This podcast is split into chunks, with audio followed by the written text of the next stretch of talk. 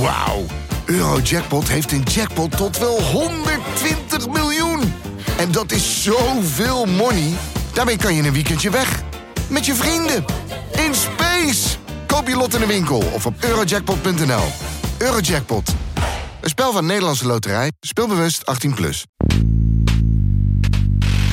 Volgens mij is de lucht, uh, ja, je moet het hem zelf dadelijk ook maar vragen, uh, redelijk geklaard. Het is een uh, stuk opgeklaard, ja zeker. En nu wachten we het, en met vertrouwen het verslag van de verkenner, wat als het goed is maandag komt, af. Ik denk sowieso dat het verstandig is om te praten, om te kijken hoe het is. Doorpraten dus. En rustig af te wachten wat deze verkenner gaat opschrijven. Wilt u verder praten? Ik zit constructief in deze sfeer en ik neem dit stap voor stap. Dit is Betrouwbare Bronnen met Jaap Jansen.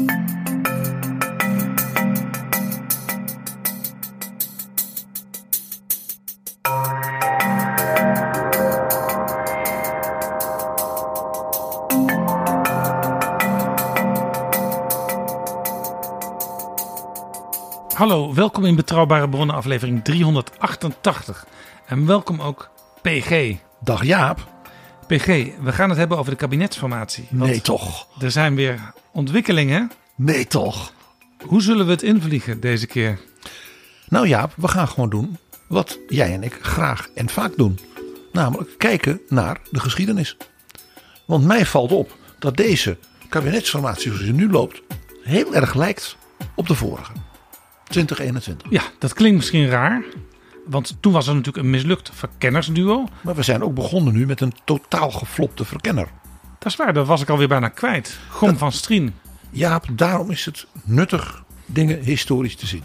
Ik zie die uh, glimlach van Ronald Plasterk en ik denk, nou ja, er zit in ieder geval beweging in. Kijk Jaap, wat zien we nu? We zien partijen die om allerlei hete breien tegelijk aan het draaien zijn. Wat voor soort coalitie zou het eigenlijk worden? Willen wij eigenlijk wel een soort coalitiekabinet of zou het nog iets anders kunnen zijn? En vooral, opvallend is, men vertelt aan elkaar, uitgebreid via de verkenner en ook via social media, een nieuw soort onderhandelen is, wat men niet wil. En dat deed de VVD zo snel al, voordat de verkennerij begon, dat de achterban van de VVD dacht, Dylan Jesselgus wil helemaal niet meedoen. Ik kwam posters tegen, ik sta aan jouw kant. En nu kom ik tot mijn grote spijt posters tegen, ik sta aan de kant. En dat maakt mij grote zorgen. Er is al veel over gezegd.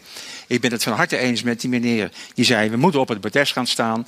En ik begrijp niet, ik heb nog steeds geen inhoudelijke argumenten gehoord, eh, Dylan, met alle respect naar jou, waarom we hebben afgehaakt. Maar niets is minder waar, want tegen de achterban zei ze vorige week woensdag: Ik haak helemaal niet af.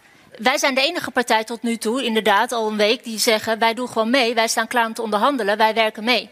Jaap, Dylan Jesselgus is sowieso een unieke partijleider van de VVD. Want zij is een soort Schrödingers kat. Ze doet wel mee, maar ze doet niet mee. Het is alle twee tegelijk. Het weekblad EW Magazine beschuldigt haar van een zwabberkoers. En ze hebben het zelfs in Elsevier over. Jesselgus wordt nu zelf gedoogd door haar fractie. Dat is toch niet fijn als een blad wat in jouw achterban veel gelezen wordt, zo over je schrijft. Je zou ook kunnen zeggen, dan kan het alleen maar meevallen, Jaap. Wat natuurlijk wel erg leuk is, dat is, dat was eigenlijk met de verkiezingsuitslag duidelijk. We hebben wel echt een setje, hè. PVV en BBB, die hebben ze al helemaal verloofd. Volgens mij hebben ze ook al de bruidsjurk gekocht. En de uitzet uh, komt er ook aan. Jullie passen nu al samen door één deur? Nou, ik moet niet meer aankomen, dan gaat het niet meer. Maar nu gaat het nog, ja. Ja, oké. Okay. We gaan nu naar de verkenner. En nogal nonchalant, zei Caroline van der Plas. Want ik zeg niet, oh, goede ideeën Geert. Zo, daar ga ik uh, mee. Laten we de islamitische scholen lekker sluiten. Laten we hoofddoeken verbieden. Daar, daar zijn we helemaal niet voor. Staat ook helemaal niet in ons verkiezingsprogramma. Maar dat zijn petites. Zoals de Duitsers zouden zeggen. Ja, want het gaat volgens Caroline van der Plas om de kiezer. Die moet je recht doen. Dus moet je met elkaar praten. Ik vind dat je niet kan negeren dat 2,5 miljoen mensen op de PVV hebben gestemd. Dat zijn niet allemaal racisten in Nederland.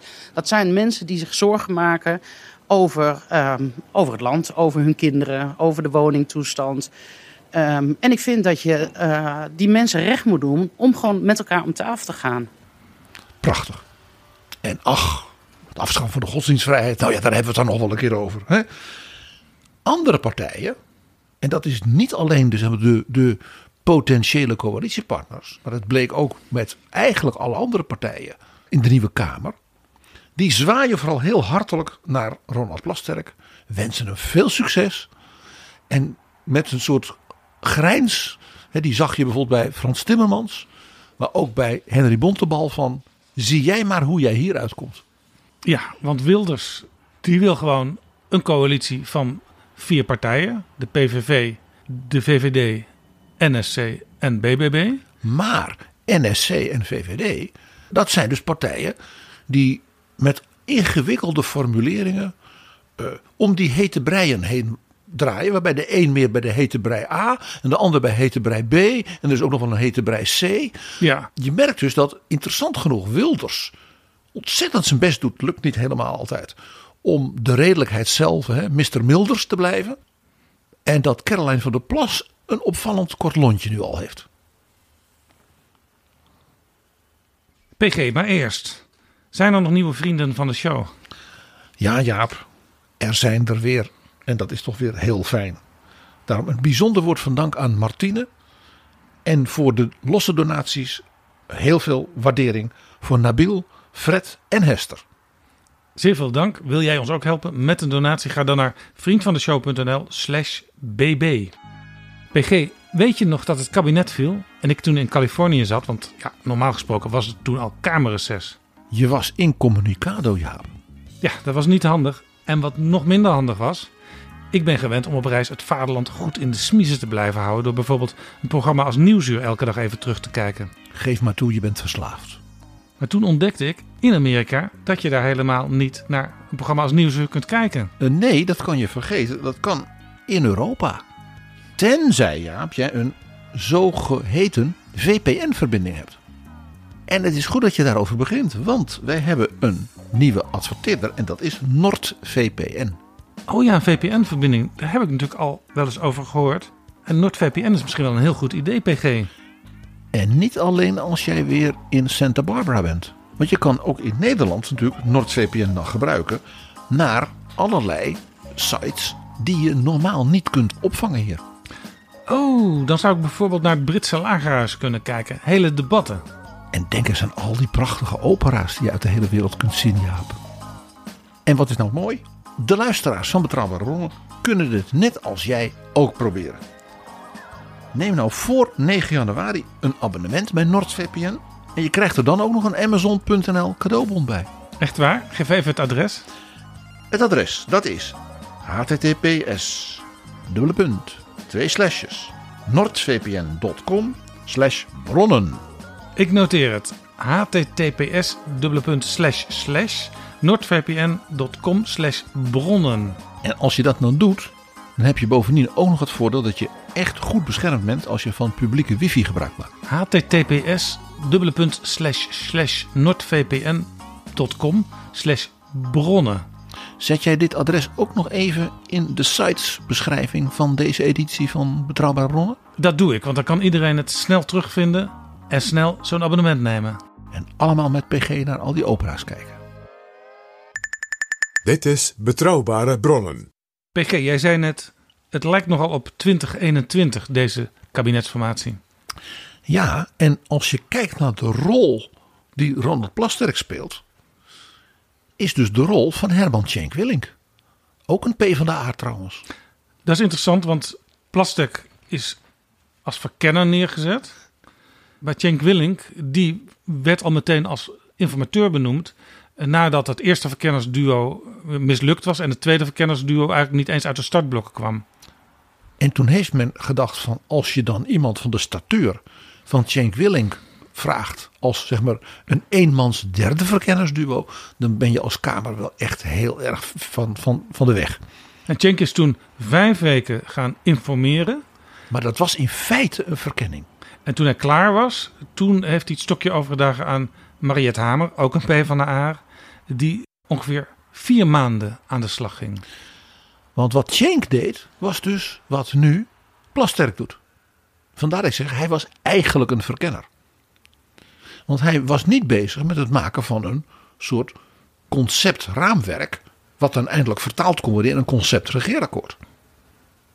En dat is ook wat Plasterk nu, nu niet doet. Ja, Maar het is allemaal heel tentatief nog. En vooral gericht op ja, aan elkaar snuffelen. Dus Cenk Willink was er eigenlijk een merkwaardig soort informateur. En Plasterk is in een aantal opzichten weer een merkwaardig soort verkenner. ja. Overigens eh, lijkt er een soort nieuwe traditie te ontstaan om in de kabinetsformatie P van de Aars een hoofdrol te geven als begeleider van het proces. Eh, welke coalitie ook besproken wordt. Cenk Willink, Hamer, Plasterk.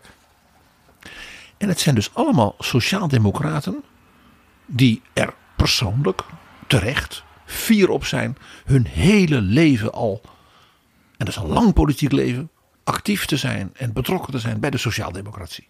Plasterk is zelfs zo betrokken dat hij bijna elke week een hele column wijdt aan eh, hoe het die partij vergaat. En die partij de ene wijze les na de andere meegeeft.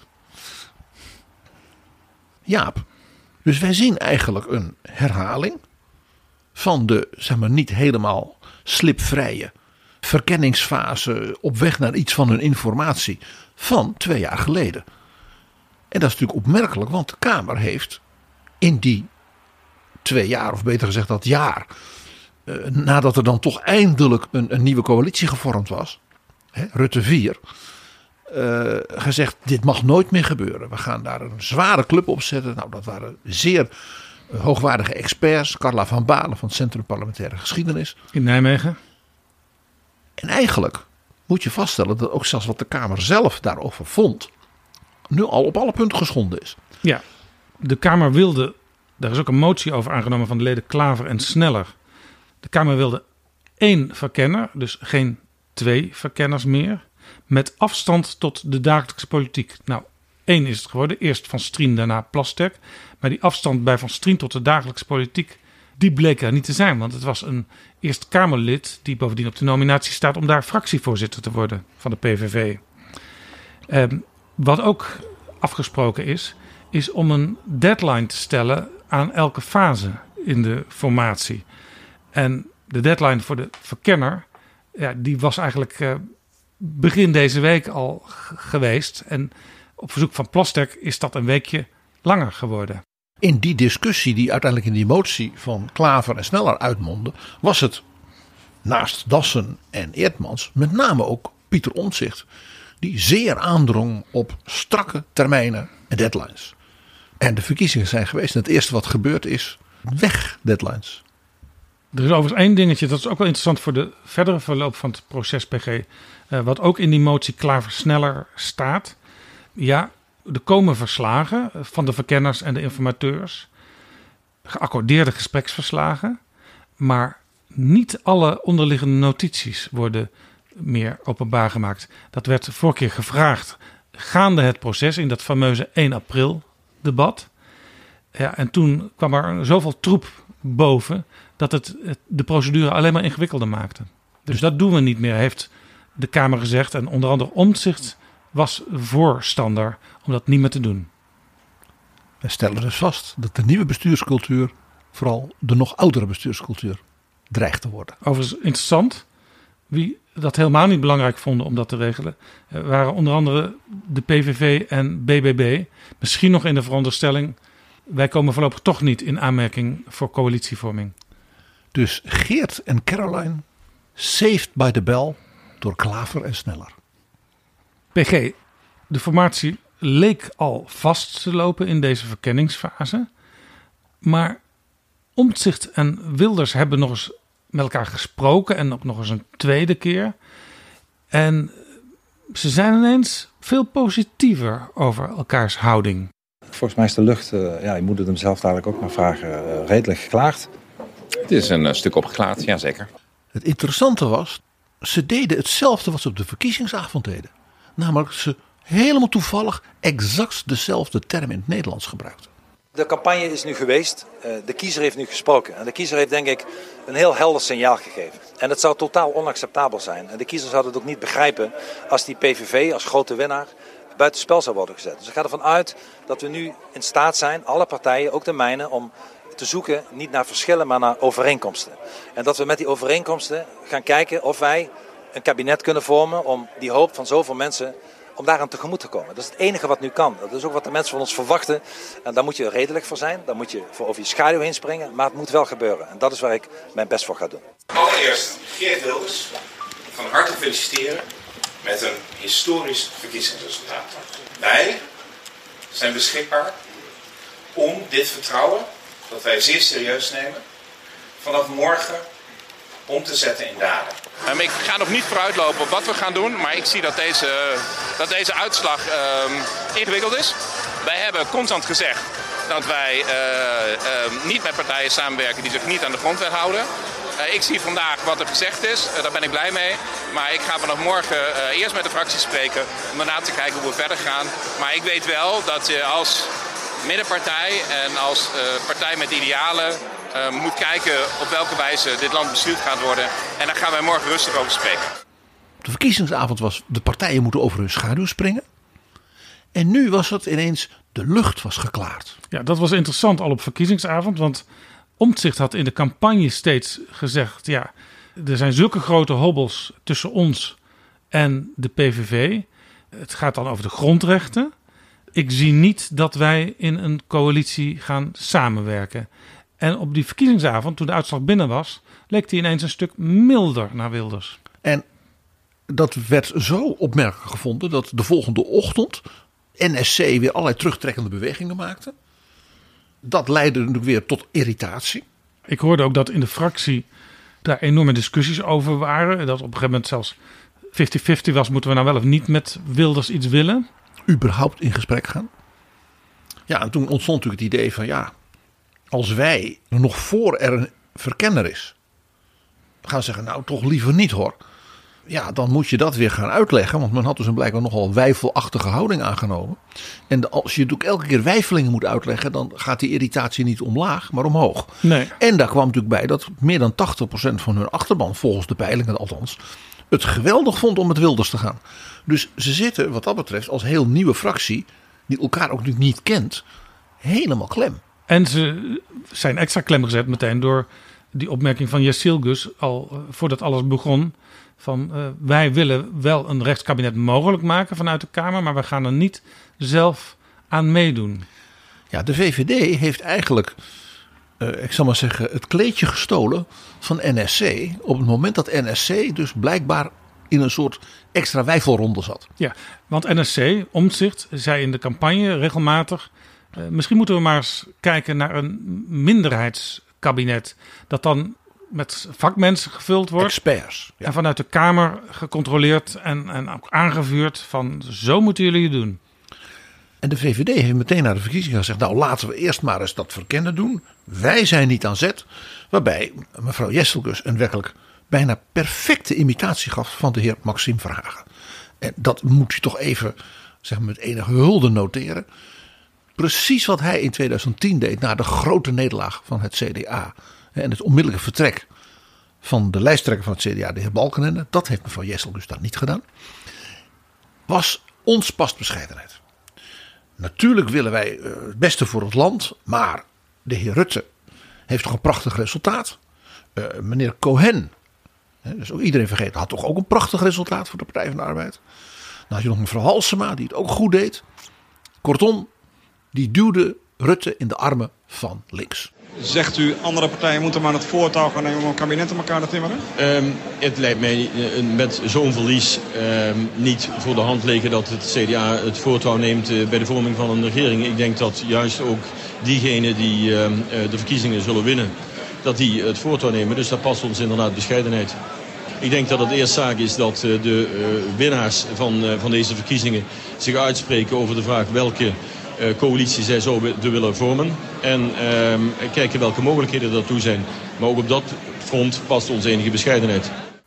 En dat is natuurlijk wat mevrouw Jesselgus nu à la Maxime Verhagen heeft gedaan. Die heeft gezegd, Ons past bescheidenheid. Maar we gaan het land natuurlijk ja, constructief eh, benaderen.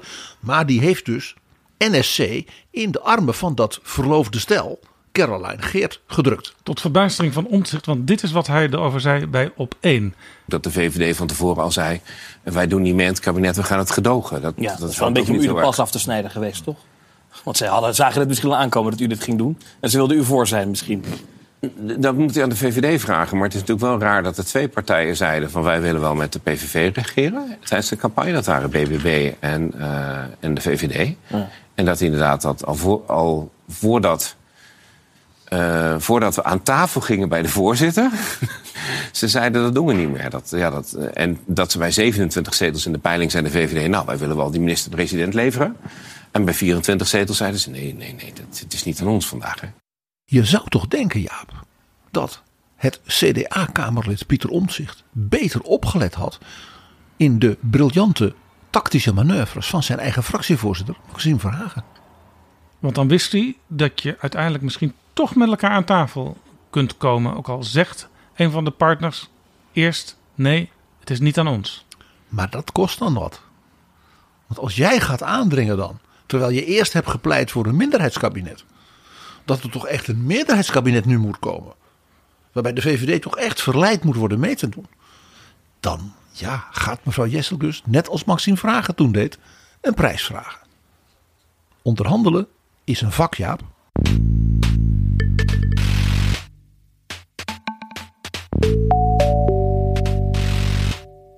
Deze manoeuvres, Jaap, van de VVD en het gezwabber van NSC.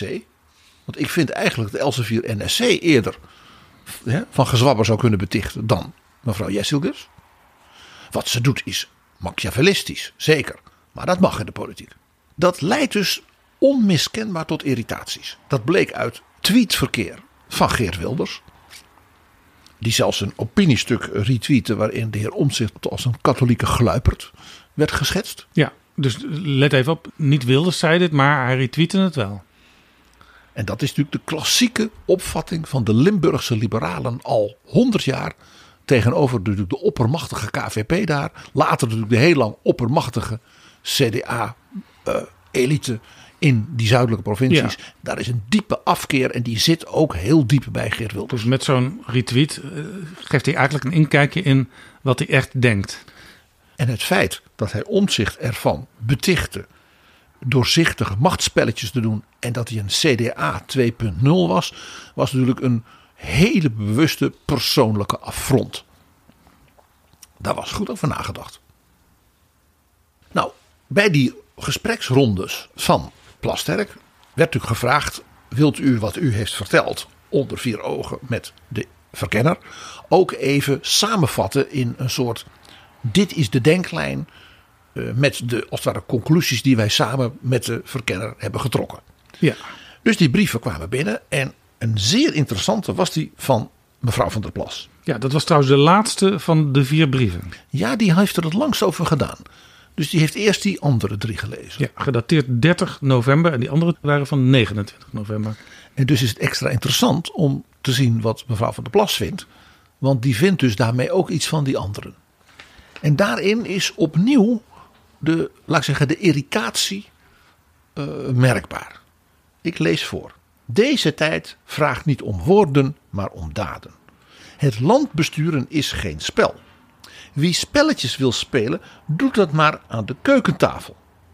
Hier gaat het om het landsbelang, met de burger op de eerste plaats. Natuurlijk is BBB ook benieuwd naar welke handreikingen de heer Wilders wil doen in woorden en daden. Maar dit hoort wat ons betreft thuis in vervolggesprekken die na de verkenning plaats moeten vinden en niet eenzijdig vooraf. Dus de gedachte dat Geert Wilders een soort eed van trouw extra moet zweren op de grondwet en op het verdrag van Parijs en wat al niet. En je dat ook nog eenzijdig, zoals hij dat noemt, vooraf van hem eist. Daarvan zegt mevrouw Van der Plas, dat is spelletjes spelen. Nou, voor omzicht is dat helemaal niet zo. Luister maar wat hij daarover zegt. Ik hoef vandaag maar één ding te doen. En dat is trouw te zweren of te verklaren en beloven aan de grondwet. En die grondwet is behoorlijk helder in Nederland. Artikel 1 gaat dat over mensen die in gelijke omstandigheden gelijk behandeld zullen worden. Er zit de vrijheid van meningsuiting in, het recht op gezinsleven. Ehm, er zit een censuurverbod in onze Nee, dat- grondwet. dat je kunt niks van tevoren. Ja, nee, ik probeer consequent te zijn. Ik, Ja, eh, nee, u bent heel consequent daarin. Maar je zou ook kunnen zeggen, dat soort dingen, daar praat je toch over aan een onderhandelingstafel. En dat leg je toch niet al bij een verkenner op tafel? Ehm, nee, eh, dat is een voorwaardelijk voor ons. Omdat je, ehm, de grondrechten zijn niet een soort onderhandeling van dat kun je een stukje aan afdoen, dat kun je niet een stukje aan afdoen. Als je trouw werd aan de grondwet, wat iedereen vandaag doet. Maar dat geeft toch Wilders dan, die gaat dan toch niet zeggen... oh joh, prima, weet je, ik gooi dat alvast overboord... en dan gaan we dan onderhandelen. Dat is toch een zwakke onderhandelingspositie voor hem? Ik ga straks kijken. Eh, we, we zien hoe dat gaat, maar het is voor mij heel simpel. Ik kan me geen situatie voorstellen dat ik de eed van trouw die ik aan de grondwet afleg, niet zou nakomen. Ja, dat lijkt een woordenspel, maar terecht dat mevrouw van der Plas zegt, dat is geen spelletje. Ze probeert dan ook een oplossing aan te reiken. En ze zegt, ja, wij zien ook zorgen die leven bij velen. En dan komt ze met een voorstel, wat wat verrassend is, omdat ze eerst zegt, je moet niet in die verkenningsfase dit soort dingen doen. Maar blijkbaar irriteert haar dus vooral de eenzijdige kant, oftewel dat de heer Omtzigt als het ware zichzelf benoemt tot de controleur van de grondwet. Ja, ja. Dus wat stelt zij voor? Om nog tijdens de verkenningsfase als PVV, VVD, NSC en BBB met de verkenner om tafel te gaan zitten. Dus zij wil een groepsgesprek van die vier. En daar moeten die zorgen dan maar in openheid worden besproken. Om samen als eerste stap te komen tot een zogenaamd fractievoorzittersmanifest. Waarin wij afspraken maken over de grenzen die de rechtsstaat en grondwet ons kunnen meegeven. Ja, dat eerste, dat begrijp ik, een document maken. Maar die laatste zin, die begrijp ik weer niet. Een fractievoorzittersmanifest waarin wij afspraken maken over de grenzen die de rechtsstaat en grondwet ons kunnen meegeven. Begrijp jij het, PG? Eh, nee, en dat zit hem in het woordje kunnen. De grondwet kan niet à la carte afspraken meegeven. Nee, want de grondwet zou je zeggen, zeker als het om de grondrechten gaat, want daar legt op zich de nadruk op, is natuurlijk in eh, marmer gebeiteld. Ja, vergeet niet, en dat wordt te veel vergeten, dat de grondwet bepalingen betreft waarin burgers tegenover de overheid worden beschermd. Ja, dus vandaar het artikel 1 dat burgers in gelijke gevallen gelijk behandeld worden. en dat is, een- dus gelijk behandeld door de overheid. Precies. Dat is niet gelijk behandeld door eh, de kaartenverkoop van het concertgebouw. Nee. Want, het, want, ja, als je te laat bent en hij is vol, dan is hij vol. Het gaat hier om dat de burger wordt beschermd tegen eventuele willekeur en erger van een overheid. Ja. Dus de godsdienstvrijheid is niet een godsdienstvrijheid dat iedere burger onder het mom van zijn godsdienst maar van alles mag doen, tegen andere burgers, is dat de overheid waakt dat die uitoefening van de godsdienst door mensen in vrijheid kan geschieden. Zo ook de vrijheid en onderwijs hebben daar een keer ja, samen een hele mooie en indringende aflevering over gemaakt. Ook dankzij een heel prachtig debat daarover tussen Klaas Dijkhoff en Gert-Jan Segers. Ja. Maar dit is dus cruciaal. Dus als je zegt we gaan als fractievoorzitters een beetje bij elkaar zitten en we maken wel een soort memo met dingetjes uit de grondwet, dat is volstrekt niet serieus. Ja, en ze verwijst daarbij naar Flevoland, waarbij de coalitievorming ook zo'n fractievoorzittersmanifest is gemaakt. Maar ja, een provincie die heeft natuurlijk weer een hele andere verhouding tot de grondrechten dan de nationale staat. Die gaat niet over de grondwet. Die gaat op zijn best over de provinciewet en een aantal afspraken met het Rijk. En overigens wil ik erop wijzen. Stikstof bijvoorbeeld. Bijvoorbeeld. En overigens wil ik erop wijzen eh, dat in die, dat college van gedeputeerde staten in Flevoland er al één BBB-deputé is opgestapt.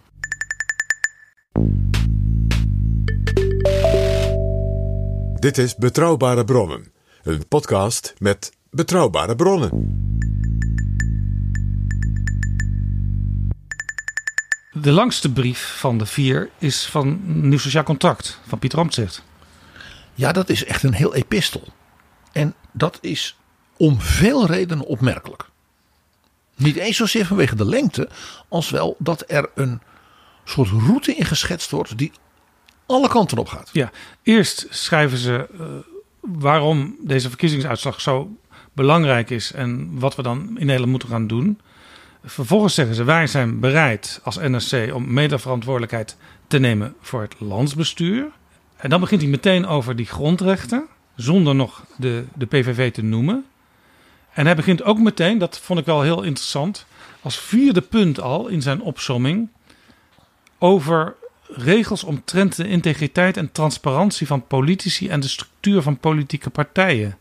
Dus het nieuw sociaal contract formuleert in feite een aantal ontbindende voorwaarden in die brief aan hun deelname en bereidwilligheid voor het landsbestuur. En het eerste is dus vanuit hun programma ook begrijpelijk. Hè, dat begint met een heel hoofdstuk over goed bestuur. Die eh, recht, eh, eh, die eh, waarborgen ten aanzien van grondrechten. Ik heb, ze hebben het geloof ik zelfs in die brief ook over internationale verdragen. Zeker. Dus ik neem aan dat dat ook het vluchtelingenverdrag is, waar zij zelf overigens over, van overwogen om er vanaf te gaan. En ook bijvoorbeeld de klimaatafspraken en uitspraken van de rechters op dat soort punten. Ja, die staan erin. Ja. En dan wordt dus nog toegevoegd een soort voorwaarde aan de interne organisatie van partijen. Dus je, dan kijk je meteen naar de PVV, want dat is als enige van alle fracties uh, geen partij. Uh, geen partij met leden, geen partij met congressen, moties, amendementen, uh, noem het allemaal maar op. Interne checks en balances. dus ik kan me voorstellen dat Wilders dat als persoonlijke aanval ziet, al in de voorwaarden die NSC in die brief opstelt. En dan ga ik het voor Geert Wilders even opnemen, Jaap.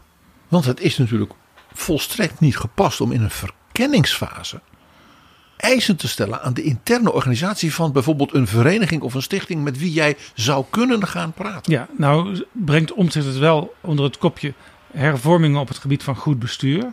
Dus er, er moet een wet komen om die politieke partijen goed te maar dat organiseren. staat er niet, ja. Er staat niet onderdeel van de verkenning, en dat is ook weer heel voorbarig, want daar is een verkenning niet voor, maar goed, is dat we zeggen, de al door minister Hanke Bruin Slot in gang gezette voorbereiding van een soort Nederlandse versie van de Duitse partijengezet zien wij met grote belangstelling en dat willen we aanmoedigen. Maar dat is iets anders. En dit is in feite een voorwaarde formuleren van ik zou misschien wel niet willen praten met partijen die, nu wij in Nederland zo'n partijengezet niet hebben, een structuur hebben die wij niet democratisch vinden. Ja, nou ja, dan denk je dus, oké, hij wil daar dus blijkbaar allemaal over praten. Maar dan schrijft hij, het ligt voor de hand om eerst met alle partijen te verkennen of en onder welke voorwaarden een parlementaire meerderheidsregering kan worden gevormd waarvan de PVV als grootste partij deel uitmaakt. Dus met alle partijen, ik weet niet of hij daar alle 15 partijen in de Tweede Kamer mee bedoelt. Natuurlijk. Maar die noemt hij later in de brief wel weer. Dus ik denk het eigenlijk wel.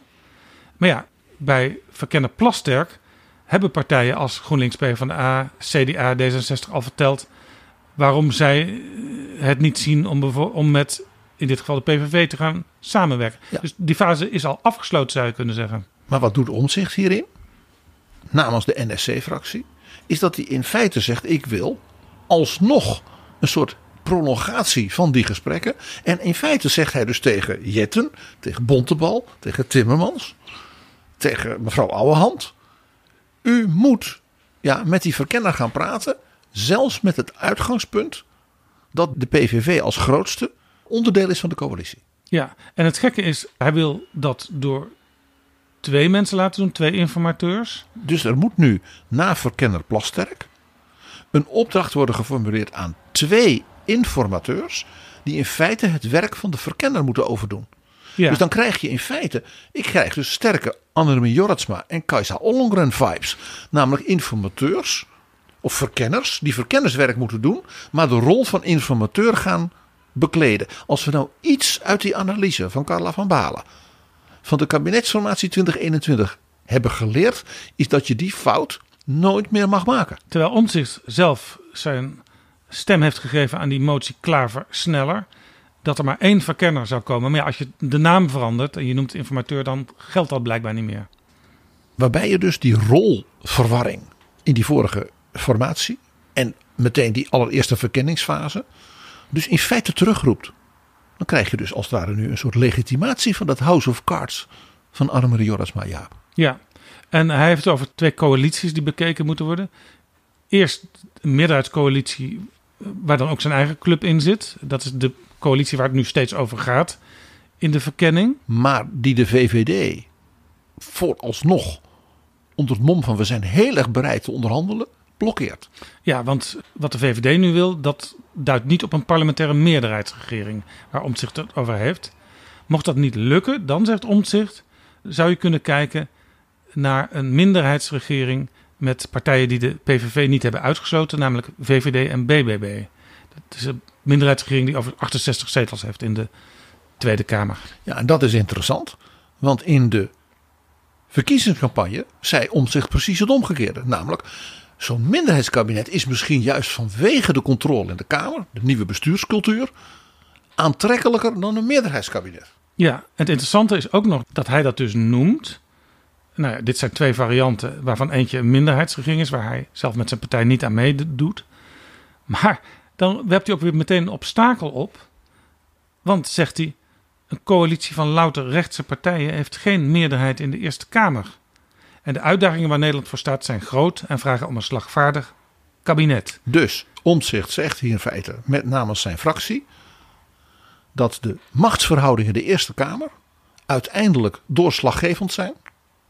En waarbij dus de Eerste Kamer belangrijker wordt gemaakt dan de Tweede. Ja, want een minderheidskabinet is dus voor de Tweede Kamer blijkbaar geen probleem. Dat was in de campagne zelfs aanlokkelijk. Wordt wel een probleem in de Eerste Kamer als ik de brief van Omzicht goed lees. Maar hebben we nou juist niet in de afgelopen hele lange periode een aantal kabinetten achter elkaar gezien dat er vaak geen meerderheid was in de Eerste Kamer, maar dat ze er toch soms met wat hangen en wurgen uiteindelijk toch uitkwamen. Ja, omdat het kabinet Rutte, eh, en dat had zeker ook te maken met de capaciteiten van de premier, natuurlijk het ene geitenpaadje naar het andere wist te bedenken. En wie was daar altijd zo tegen? De heer Omtzigt. Ja, en dan komt tot slot van die brief nog een interessant element. Hij zegt het valt daarom te overwegen om als volgende stap in het formatieproces twee informateurs aan te stellen. Die bij alle fracties inventariseren wat de centrale opgaven in de komende jaren zijn. Dus daar komen dus de 15 fracties in de Tweede Kamer weer om de hoek kijken. Deze nadere verkenning moet een helder beeld opleveren van prioriteiten, beleidsvoorkeuren en mogelijke meerderheden per thema. En hier staat dus dat deze twee informateurs een nadere verkenning plegen. Dus het zijn inderdaad Annemarie en Kajsa 2.0. Dus in deze lange brief komen we tegen de gedachte van de mogelijkheid van een meerderheidscoalitie. Hoewel de, in de verkiezingscampagne NSC iets anders bepleiten. Vervolgens ook kan een minderheidscoalitie, maar dat kan niet, want de Eerste Kamer is belangrijker dan de Tweede. En we komen dus nog een tweetal informateurs tegen, die het werk van Plasterk in feite moeten overdoen. Misschien zelfs het werk van de verkiezingscampagne debatten moeten overdoen. Namelijk het ver, nader verkennen wat de belangrijkste dingen vinden. Ja. Heeft Rob Jetten, heeft Bontebal in die campagne dan niet gezegd wat zij de belangrijkste punten vonden? Exact. Want om zichzelf schrijft in die brief ook nog waar die raakvlakken ziet op rechts. Hij ziet zelfs raakvlakken in een combinatie waar ook het CDA in zit. Hij ziet raakvlakken met eh, GroenLinks Partij van de Arbeid. Maar dat hebben we van hem allemaal al gehoord in de verkiezingscampagne.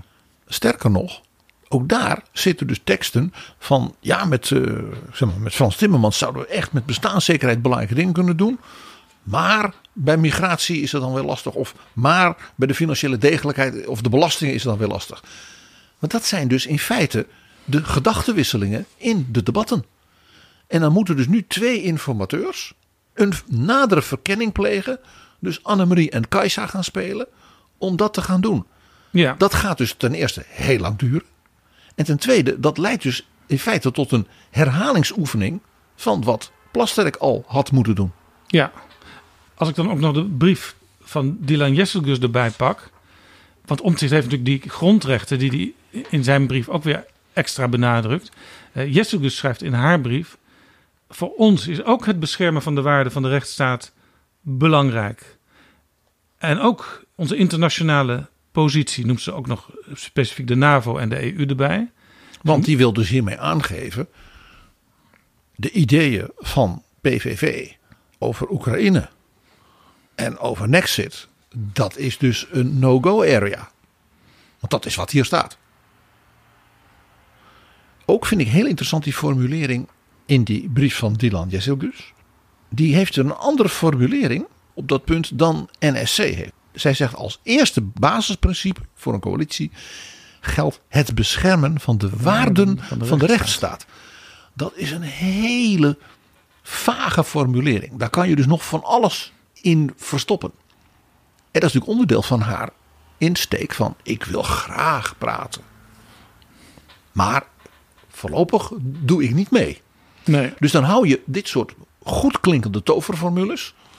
Met een paar dingen, zoals dat punt NAVO en EU. Waarvan je dus onmiddellijk weet, dat is dus wat ik noem een no-go area. Ja, en een ander puntje wat ze ook nog eh, zeer zwaar noemt, is het bewaken van degelijke overheidsfinanciën.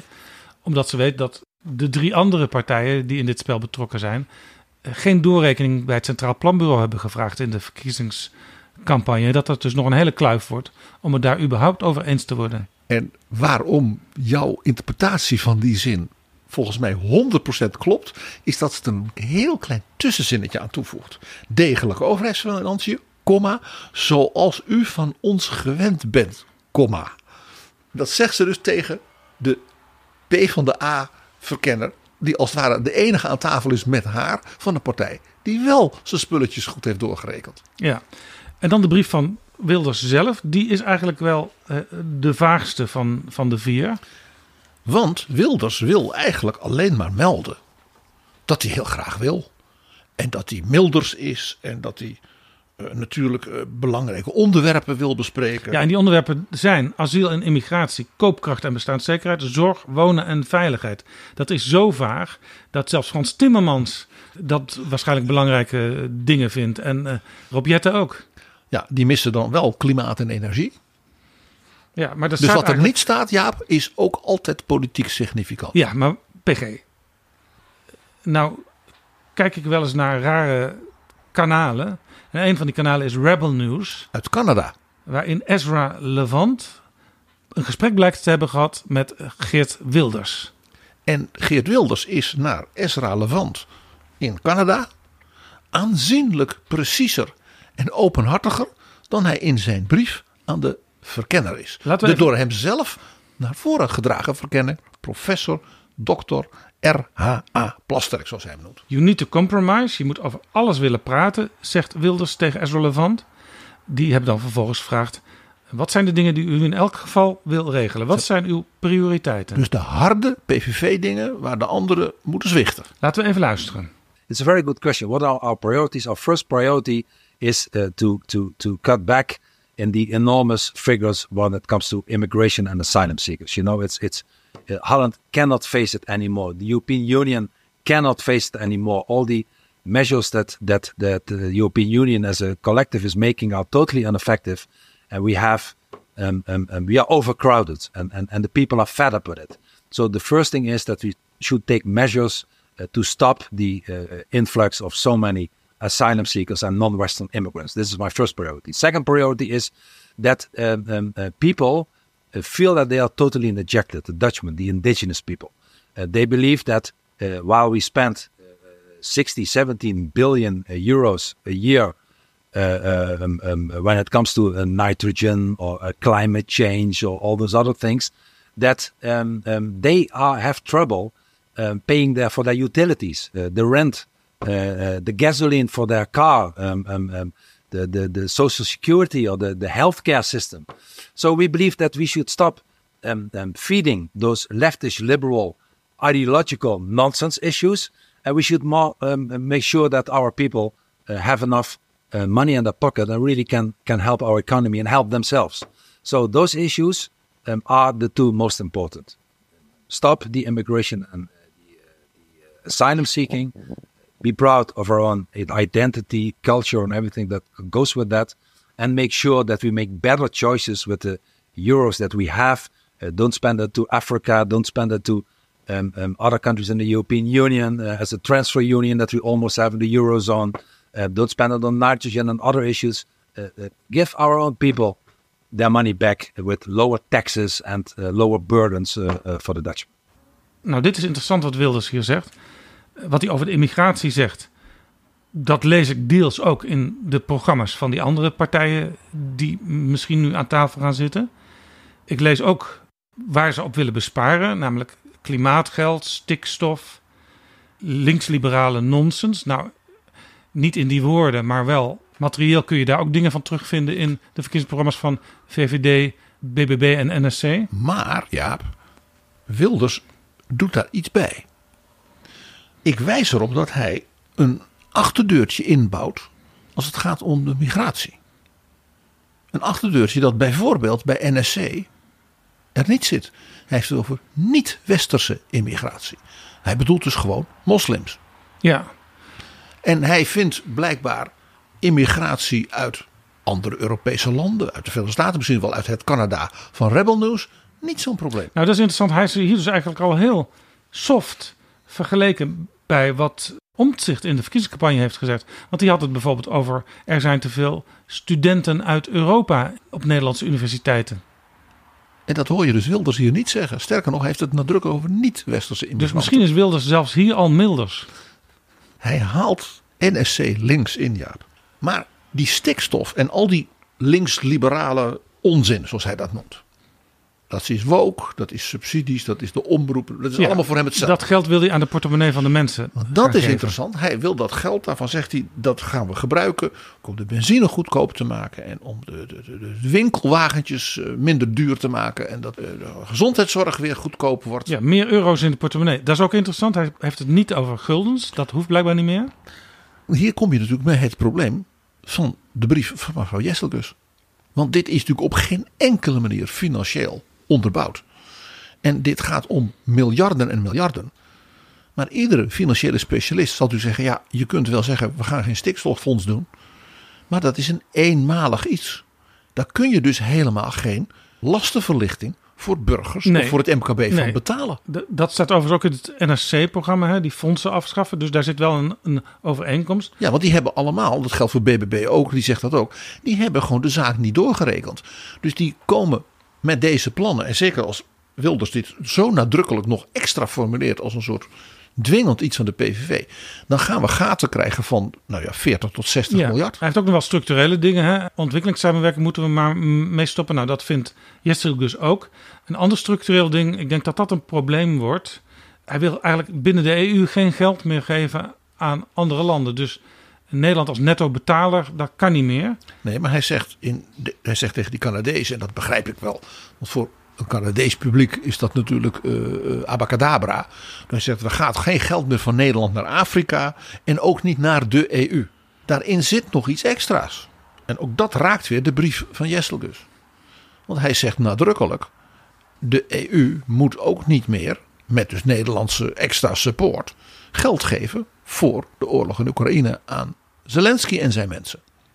En Nederland heeft ook niet genoeg wapens, dus we moeten ze ook verder geen materiaal leveren. Nee. Maar verder zijn de Russen, zegt hij natuurlijk, slechterikken. Ja. En hij heeft ook voor dat geld, dat dus dan niet naar Europa, Oekraïne en Afrika gaat, ook al een bestemming. Want hij zegt, daarmee gaan wij de lastenverlichting voor burgers financieren. Nou, ook dat is natuurlijk op geen enkele manier financieel degelijk te verklaren. Dat is gewoon zelfs onmogelijk. Ik dacht toen ik Omtzigt en Wilders samen uit eh, hun gesprek zag komen deze week. Wat zouden ze elkaar beloofd hebben? Want over die ijskast, eh, waar Wilders allerlei dingen in zou zetten, d- daar horen we ze niet meer over. Wilt u dingen zwart op wit hebben van de heer Wilders voordat u met hem verder kan praten überhaupt over de inhoud? Dingen waar hij afstand van doet? Ik, ik ben daar helemaal niet aan toe. En als ik er aan toe zou zijn, dan zou ik eh, dat ook niet hier gaan bediscussiëren. Nou blijkt al uit het gesprek met die Canadese verslaggever dat Wilders zelf zijn hele harde punten ook niet meer uit zichzelf opsomt. Dus blijkbaar heeft hij die in ieder geval al ergens weggemoffeld. Ik dacht, zou omzicht van Wilders de sleutel van die ijskast eh, gekregen hebben, zodat Wilders zelf hem in ieder geval niet meer kan opendraaien? Maar de prijs die NSC daarvoor betaalt, is dat ze niet hebben mogen kijken wat er in die ijskast zit. Hoe vol of die zit, ja.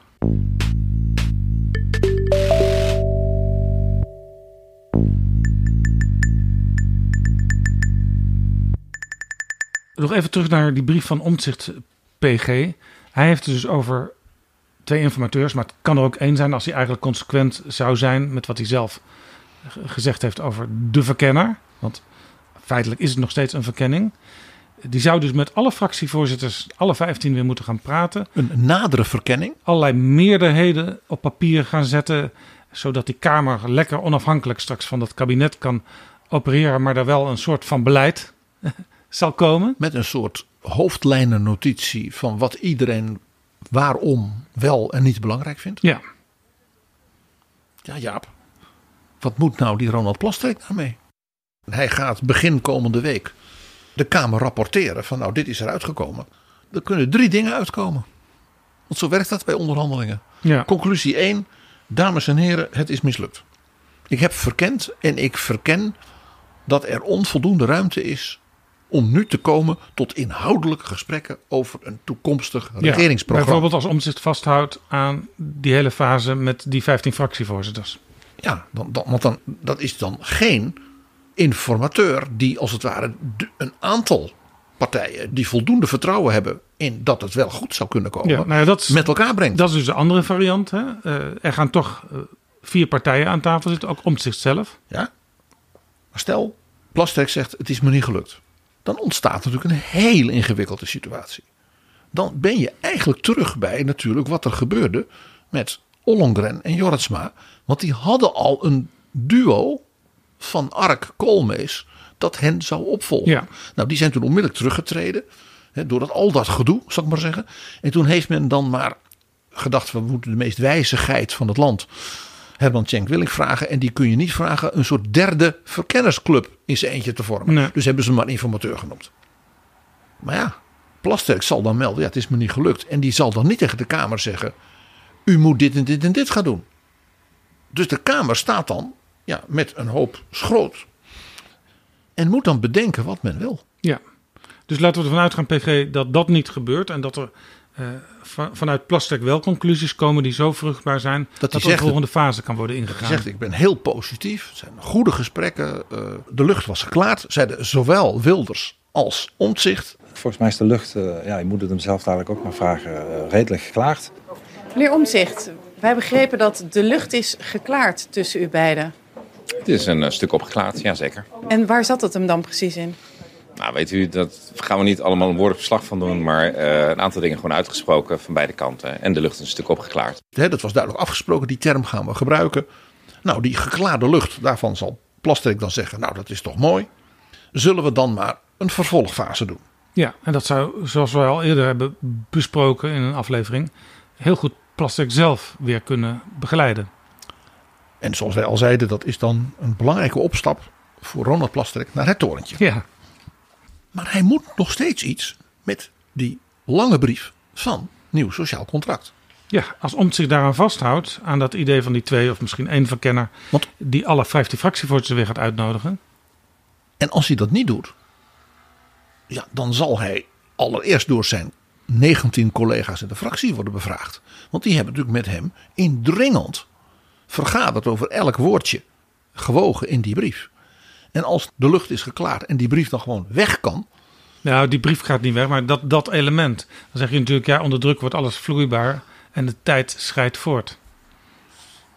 Maar dan moet op dat eerste deel, dus die constitutionele eisen vooraf, inclusief de eis aan de partijstructuur van in dit geval de PVV, wel zijn voldaan. Nou, zelfs dat hoeft niet. Want het, het, kan zo gezellig zijn inmiddels. En Wilders is zo milders geworden. à la dat Canadese gesprek. Dat ze gewoon over die inhoud gaan praten. En al die grondwettelijke basisprincipes voorlopig, dat zien we dan wel. Nou ja, zoals ook in de ijskast wordt gezet een ander element. Het element van de VVD. Dat de VVD niet in het kabinet gaat zitten. Maar wel vanuit de Kamer zo'n coalitie mogelijk wil maken. Maar dan wel meepraat. Ja, dus het kan best zijn dat... Die ijskast dat- zit heel vol. Ja. zit- ja, precies. Het is een hele grote ijskast. Zo'n Amerikaanse, weet je wel, met zo'n Ja. dingen die heel veel stroom vreet. Dat kan dan weer niet in het kader van het energiebeleid. Nou, bij die coalitie wel, denk ik.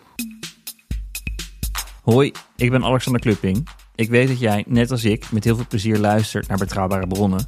Maar je zou Jaap en PG echt helpen als je nu vriend van de show wordt. Dat kan met een donatie, per maand of per jaar. En dan kunnen ze nog veel meer afleveringen maken en zeg nou zelf, dat wil jij ook. Dus ga nu naar vriendvandeshow.nl slash bb. En doe het niet straks, maar nu. Er is natuurlijk in onze parlementaire geschiedenis bij dit soort best complexe situaties een zeer interessant alternatief model. Jaap, wij kijken graag altijd naar de geschiedenis van kabinetsformaties, want daar kun je een hoop van leren. En ik wil wijzen op maar liefst drie informateurs van grote naam, die in zo'n situatie een hele interessante opdracht kregen. En dan heb ik het over Ruud Lubbers in 1981, Wim Kok in 1994 en Mariette Hamer in 2021. Wat hebben die drie, alle drie gedaan? Die hebben gezegd: oké, de situatie is complex en we willen werken vanuit de inhoud. Dus Lubbers zei: ik ga zitten. Jan de Koning voert, ze waren met z'n tweeën toen. Jan de Koning voert die gesprekken met de heren, Heren van Acht, nog. Den Uyl en Terlouw. In de tussentijd zat Lubbers achter een typemachine, want zo ging dat in die tijd nog. En schreef een compleet sociaal-economisch akkoord. Waarvan hij dacht: elk van die drie kan zich daar genoeg in herkennen. Ja, dat gebeurde in 94 ook met Wim Kok. Want er was nog niet besloten welke coalitie het zou worden. Daar waren nog twijfels. Bijvoorbeeld alle kanten. De VVD twijfelde zwaar. Het CDA was nog nadrukkelijk in beeld, maar Ja. twijfelde ook. Die hadden zwaar verloren, maar eh, dachten misschien moeten wij getrouw aan onze bestuurskundige traditie eh, toch meedoen. Maar ja, ze waren maar weinig kleiner dan de grootste partij, de Partij van de Arbeid van Kok, die ook zwaar verloren had. D66 van Mierlo wilde paars, maar was nog niet in de positie om dat af te dwingen. En toen is Kok een tekst gaan schrijven, daar heeft hij een week of twee over gedaan. Dat was dus de opdracht aan meneer Kok, fractievoorzitter van een van de partijen die dus met elkaar aan het worstelen waren. En toen kreeg hij de opdracht: ga jij nou zitten? Jij kent de programma's van al die mensen, je bent zeer ervaren, je kent de polder. Ga zitten en kom met een soort pakket en ga dan vragen wie doet mee. En Kok zelf, leider van de Partij van de Arbeid, was ook nog niet overtuigd welke coalitie het moest worden. Dus het was voor hem ook een, een donker pad wat hij opging, waarvan hij hoopt dat aan het eind misschien een lichtknopje te vinden was. En twee jaar geleden was natuurlijk dit precies wat Mariette Hamer moest doen. Dat was ook wat de conclusie was van en Rutte en Kaag in een motie van de Tweede Kamer. Naar aanleiding Van- van, het werk van Cenk Willink, wat vijf weken geduurd had. Dat ze zeiden, we hebben met Cenk Willink nu een, ja, een soort beeld. Maar we hebben nog geen echte coalitiekeuze. Maar het is nu van belang dat we op het sociaal-economische, want dat was heel belangrijk op dat moment ook, hè, eh, na de pandemie en alles, tot een indringend gesprek komen. Dat de maatschappelijke partijen er ook bij worden gehaald en dat daar een inhoudelijke uitkomst uitkomt. En ja, dan vraag je de SER-voorzitter. Dat was natuurlijk, eh, lag helemaal voor de hand. Ja, en dat ging een maand of vier duren. Er werden ook allerlei maatschappelijke organisaties aan tafel genoot. En nog steeds was niet helemaal duidelijk welke coalitie eruit zou komen. En toen heeft mevrouw Hamer een buitengewoon behendige truc toegepast. Die heeft Sophie Hermans en Rob Jetten, dus de twee secondanten van de winnende liberale partijen, een soort basisstuk laten schrijven. Als je het nou nu zou vertalen, dan zou je dus eh, PVV, NSC en BBB bij elkaar zetten. Drie winnaars. Ja. En als je dat dan zo doet, PG, dan is er eigenlijk maar eentje die eh, helemaal geschikt is om die rol van Wim Kok in deze fase op zich te nemen. En dat is natuurlijk Pieter Omtzigt zelf. Want die kwam ook met het voorstel in zijn lange brief om al die meerderheidsvarianten met de Kamer nog eens uit te zoeken. Dus uh, als iemand weet hoe het verder moet, dan is het Omtzigt zelf wel in zijn eigen brief.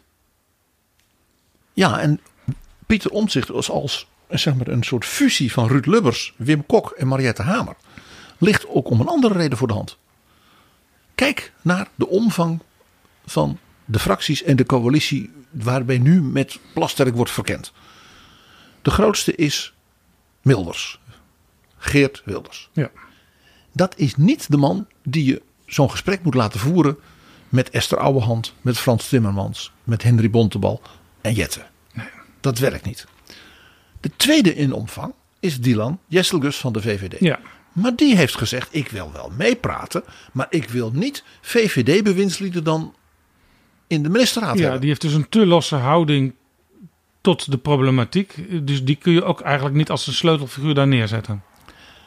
En Caroline van der Plas is te klein van die vier. En bovendien heeft al iemand anders als haar premier aangewezen. Dus dan zou je dus Mona Keizer dat moeten laten dus doen. is het logisch dat de man die het zelf heeft voorgesteld om zo'n hele tussenfase te gaan doen, om die dat ook te laten leiden. En het past ook bij hoe Omtzigt eigenlijk vanaf dag één dat hij nieuw sociaal contract lanceerde. Heeft gezegd, ik wil het over de inhoud hebben. En ik wil inhoudelijke dis- discussies en inhoudelijke debatten. En ik wil dus op de inhoud ook tot conclusies komen. En zoals Wim Kok in feite twee weken lang in een klein kamertje in het Eerste Kamergebouw ging zitten schrijven. Zo eh, hoeft Omtzigt ook helemaal niet veel gesprekken met die 15 fractievoorzitters te voeren. Eigenlijk is dat een formaliteit. Hij weet het allemaal al. Hij heeft er in de verkiezingscampagne ook al vaak over gesproken. Over al die raakvlakken en al die dingen waar toch, toch wel kloven zichtbaar zijn tussen partijen. Hij kan zelf al die tekst gewoon gaan schrijven nu. Want het interessante is dat je dan eigenlijk pas in een fase daarna weer verder kunt gaan praten over ja, wie gaan dat dan doen? En wordt dat dan een meerderheid? En wat betekent dat dan voor de Eerste Kamer, et cetera? Betekent wel dat Omtzigt dan hom of kuit moet gaan geven. Dat maakt het dus interessant. Dus dit maakt het ook spannend voor de betrokkenen om dit balletje naar omzicht te laten rollen. Want hij is toch degene die veel eisen stelt, eh, maar zelf ook best wel vaak twijfelt over wat nu het belangrijkste is. En nooit erg veel klaarheid geeft. Laat hem het dan maar oplossen, zouden ze kunnen zeggen. Dan is er één iemand waarvan ik kijk vanuit het spel van politieke onderhandelingen. Ik vermoed hij zal zeggen, dit moet absoluut vermeden worden. En dat is natuurlijk Geert Wilders. Want als dit de conclusie zou zijn van een meerderheid van de Kamer in een motie. Wij vragen de heer Omtzigt als informateur, als het ware de Lubbers-Kok-Hamer te worden. Dan is de PVV als winnaar het initiatief kwijt. En zolang ze die gom hadden, nou dat was dan geen succes. Toen Plasterk waren zij nog initiërend. Ja, En dan is- niet meer. Het is natuurlijk lastig voor Wilders als die er voor een deel buiten staat, buiten het proces. En uiteindelijk weet dat hij toch weer die vraag over die ijskast en die grondrechten krijgt. Want dan is dat weer waar het allemaal om gaat. Terwijl hij natuurlijk hoopt, Wilders. Laten we nu bij elkaar gaan zitten met z'n vieren. En dan vinden we elkaar zo aardig en zo vriendelijk. En dan eh, zien we toch dat er wel dingen mogelijk zijn. En dan vergeten ze misschien wel. Ja, vergeten zullen ze het niet. Maar dan worden gaandeweg die grondrechten iets minder belangrijk. En dan, dan is het in ieder geval niet het, datgene waar ze mij uiteindelijk op afrekenen. Of iets anders, Jaap. Dat Wilders er tactisch heel erg veel belang bij heeft. Om dat plezierige gesprek met die hartelijke columnist van de Telegraaf lang te laten duren. Veel verkennen. Nog een keer een groepsgesprek, nog eens een keer met z'n tweeën. En dan is het kerst. Dan gaan we even, want iedereen is moe naar die campagne. Hè, we moeten burn-outs voorkomen. Even een paar weken eruit. Ja. En dan gaan we daarna in januari pakken we het weer op. Want hoe langer het duurt, hoe groter het verhaal van Wilders wordt. Als het mislukt. Want dan kan hij zeggen: schande. Ik heb alles gedaan. Ik heb ongeveer alles in ijskasten gestopt. Ik ben vriendelijk geweest. En toch, het kardel wil niet dat het volk het voor het zeggen krijgt. Zie je wel, zie je wel. En dan eist hij nieuwe verkiezingen. En dan moeten NSC en VVD met name, want Caroline had die bruidsjurk al gekocht, die moeten dan naar Timmermans en naar Jette met de pet in de hand. Jaap, wie weet wat we nog allemaal gaan meemaken.